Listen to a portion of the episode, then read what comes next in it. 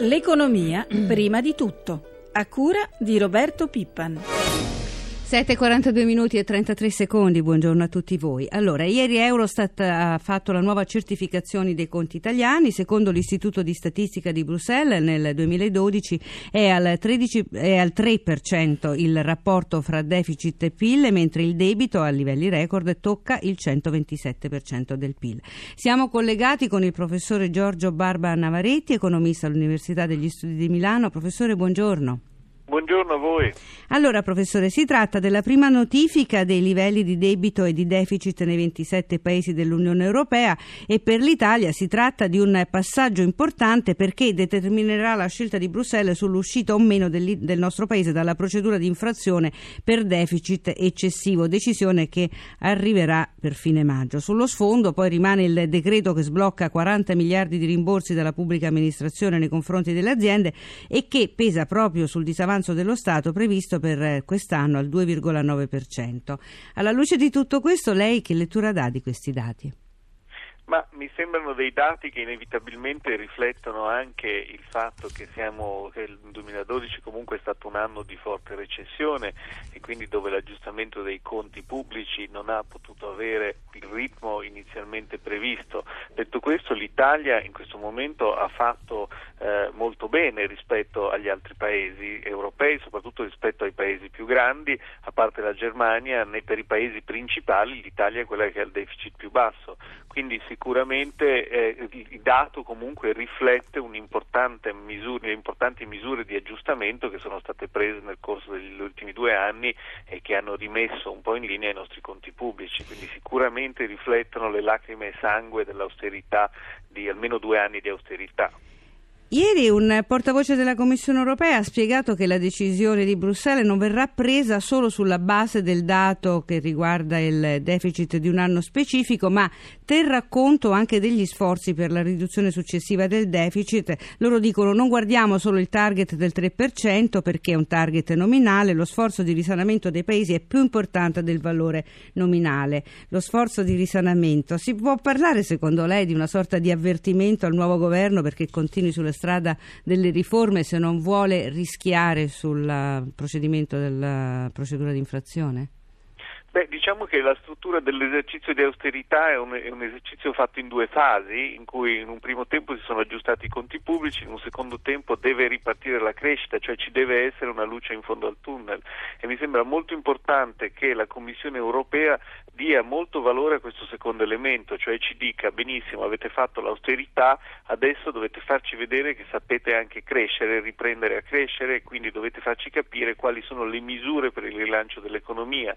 Naturalmente alcune di queste misure sono misure costose e che quindi possiamo fare fino a un certo punto perché i nostri conti sono in ogni modo in un equilibrio precario, ma altre sono proprio quelle riforme strutturali e quelle modifiche del sistema eh, di regole del Paese che in qualche modo modo possono essere cambiate solo con un governo forte ed efficace, quindi è chiaro che anche un segnale che la stabilità politica che può venire da un futuro nuovo governo è fondamentale per andare nella strada del risanamento.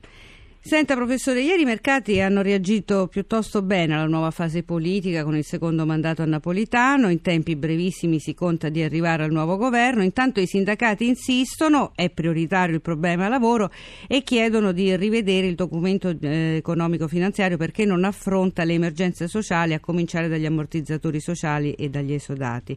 Servono interventi urgenti, subito risorse da trovare, si parla di circa 7 miliardi per evitare aumenti di IVA e Tares e finanziamenti strumenti necessari per la cassa integrazione in deroga. Insomma, serve, serve mh, quella che qualcuno ha chiamato una terapia shock, ma secondo lei da dove potrà cominciare il governo? Ma intanto bisogna che usciamo, come diceva lei prima, da questa procedura di infrazione per deficit eccessivo a livello comunitario e questo ci darà più margini di flessibilità, ossia la possibilità di negoziare a livello europeo, ad esempio il poter escludere dal, dalle misure del deficit gli investimenti che lo Stato può fare. Questo è un elemento importante che può effettivamente liberare molte risorse.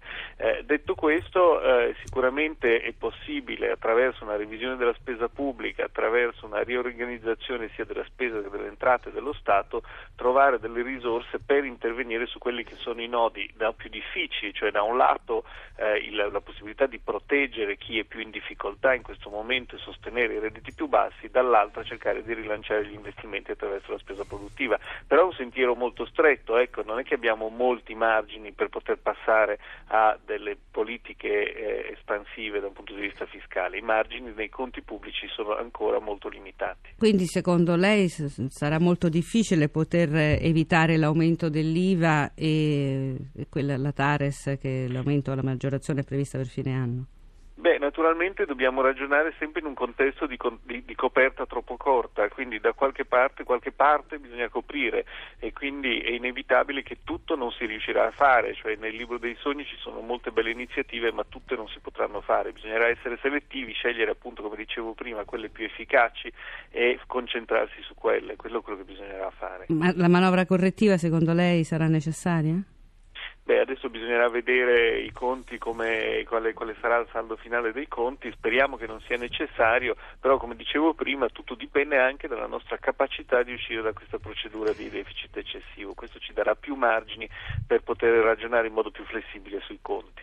Senta, parliamo ora di mercato immobiliare, che è un termometro importante della crisi. Ebbene, sembra arrestarsi il crollo delle domande di mutui residenziali da parte delle famiglie italiane. Nonostante il calo dei prezzi, la paura di non riuscire a pagare le rate spinge molti acquirenti a rinunciare all'acquisto di un immobile. Sentiamo questa scheda che ha preparato Danilo Dolardo, poi commentiamo si attenua il calo della domanda di mutui. Nel primo trimestre del 2013 la flessione arriva all'11%, a fronte del meno 42% dello stesso periodo del 2012. Lo certifica il bollettino trimestrale della centrale specializzata nelle informazioni creditizie. In crescita in particolare le richieste di mutui a tasso fisso passano da una quota di mercato del 10% nel primo trimestre del 2012 al 16% del primo trimestre di quest'anno. Diminuisce però sensibilmente l'importo medio richiesto, che si ferma a 100 127.000 euro. Sempre in crescita le richieste degli over 55, passano dal 12% nel quarto trimestre del 2011 al 19% nel trimestre appena trascorso. Al contrario è sempre più difficile ottenere un finanziamento se i richiedenti hanno un'età compresa tra 36 e 45 anni. Il via libera dalle banche scende dal 38% al 33%. Nel 2012 il mercato immobiliare si è ridotto di un quarto rispetto all'anno precedente, ritornando così ai livelli della metà degli anni 80.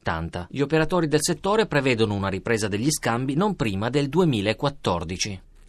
Insomma, professore, meno mutui perché la crisi è sempre più pesante o perché c'è qualche timidissimo segnale di inversione di tendenza? Ma eh, chiaramente, come, come, sempre nelle recessioni, a un certo punto bisognerà toccare il fondo, quindi speriamo di poter intravedere presto dei segnali di ripresa. Chiaramente il mercato immobiliare ha sofferto moltissimo e soffre anche perché le banche sono abbastanza riluttanti a concedere mutui alle famiglie per acquistare le nuove case. Quindi insomma eh, c'è un problema da un lato di domanda, ossia le famiglie in questo momento non investono, hanno paura, aspettano che in qualche modo il clima economico e politico migliori e dall'altra le banche che per motivi diversi hanno difficoltà oppure esitano a erogare credito alle imprese, alle famiglie per acquistare le case. Quindi anche qui speriamo in una ripresa eh, presto, ma insomma per il momento i segnali sono, mi sembrano ancora molto timidi. Professore, noi la ringraziamo, buona giornata. Grazie a voi, buona giornata a voi.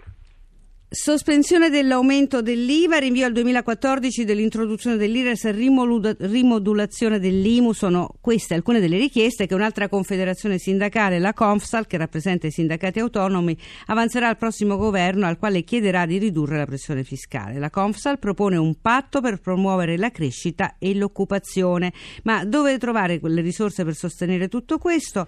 Ce lo dice il mm, segretario generale della Confederazione Marco Paolo Nigi. Un alleggerimento della pressione fiscale sul lavoro, impresa, lavoratori e pensionati. Una vera lotta lotta all'evasione, all'elusione, al sommerso, arrivare anche a condizione di un reato penale, andare a cercare nelle diseconomie, negli sprechi, quindi anche una razionalizzazione anche della pubblica amministrazione, quindi andare a ricavare dei soldi non dalle tasse perché è troppo semplice, ma da queste azioni che poi sono azioni moralizzatrici, altrimenti se si continua a aumentare le tasse è una cosa insostenibile perché questo frena tutto. Quest'anno chiuderanno altre 140.000 imprese di artigianato e servizi con una perdita di circa 300.000 posti di lavoro. Lo dice uno studio della Confederazione Nazionale dell'Artigianato, secondo cui alcuni settori come chimica, alimentari, logistica sembrano resistere meglio alla crisi. Altri come la ristorazione e i servizi alla persona sono per la domanda incomprimibile destinati a sopravvivere comunque. Amalia Carosi ha intervistato il direttore generale della CNA. Sentiamo. Sergio Silvestrini, quali sono i tipi di impresa artigianale che sopravvivono meglio e perché? Il settore alimentare in generale, i centri estetici, gli acconciatori, le lavanderie, il commercio all'ingrosso e la riparazione di autoveicoli, perché sono settori dei servizi che sono irrinunciabili, la buona cura di sé, l'alimentazione, il mangiare sono elementi difficilmente eliminabili nella lista delle spese delle famiglie italiane. Quali sono invece i settori delle imprese italiane destinate inesorabilmente ad essere targati sempre meno made in Italy? I settori più in rischio sono le sartorie, l'abbigliamento, declinanti sono le costruzioni di edifici e il tessile. Sono settori strategici per eh, l'Italia, sono il Made in Italy, è necessario ovviamente anche qui che riparta la domanda nazionale e internazionale e che soprattutto si sgravi questo tipo di imprese da oneri burocratici, creditizi, fiscali che non sono più sopportabili. In una fase di crisi come questa, quanto conta la dimensione dell'impresa nel, nel successo, nella sopravvivenza? Ma relativamente poco. Conta soprattutto la qualità e si può fare la qualità nella micro dimensione, nella piccola dimensione o nella grande dimensione. Quello che è importante è che la piccola, la micro e la grande abbiano dei mercati di riferimento che sono mercati di riferimento possibili eh, di livello nazionale o internazionale. Siamo arrivati alla pagina finanziaria, ci colleghiamo con la nostra redazione di Milano. Sabrina Manfroi, buongiorno. Buongiorno da Milano. Allora, vediamo subito come stanno chiudendo le piazze asiatiche. Allora, in calo le piazze asiatiche questa mattina Tokyo sta perdendo lo 0,34%, Hong Kong è in calo dell'1,23%, pesano i dati in calo sulla produzione industriale cinese nel mese di aprile. È andata invece decisamente meglio ieri a Wall Street, in Europa e soprattutto a Milano. Sì, soprattutto Milano, Wall Street lo ricordiamo, il Dow Jones ha chiuso più 0,14%, il Nasdaq più 0,86%, Wall Street è stata un po' frenata dal dato sulle vendite di case esistenti che è risultato in ribasso. Per quanto riguarda l'Europa, come hai detto tu, Milano è stata la migliore, ha festeggiato la rielezione di Napolitano, ha chiuso più 1,66%, bene anche Madrid a più 1,4%, mentre Londra ha chiuso sotto la parità, piatta a Parigi, Francoforte più 0,24%. Buone notizie anche dallo spread spread. Sì, lo spread ha chiuso sotto i 290 punti, 283 punti base, il rendimento dei titoli decennali è sceso al 4,07%, cosa che non accadeva da circa due anni, anzi dal 2010. Per quanto riguarda eh, proprio questo ribasso dello spread sarà importante per le aste che sono attese domani con CTZ e BTP indicizzati all'inflazione. Venerdì sarà la volta dei bot a sei mesi in asta fino a 8 miliardi di euro. Vediamo le previsioni per oggi oggi? Le previsioni per oggi al momento sono in leggero rialzo per tutte le piazze europee. Grazie a Sabrina Manfroi, grazie a Francesca Librandi per l'assistenza al programma. Da Lucia Coppa l'augurio di una giornata serena. La linea torna a Francesca Malaguti.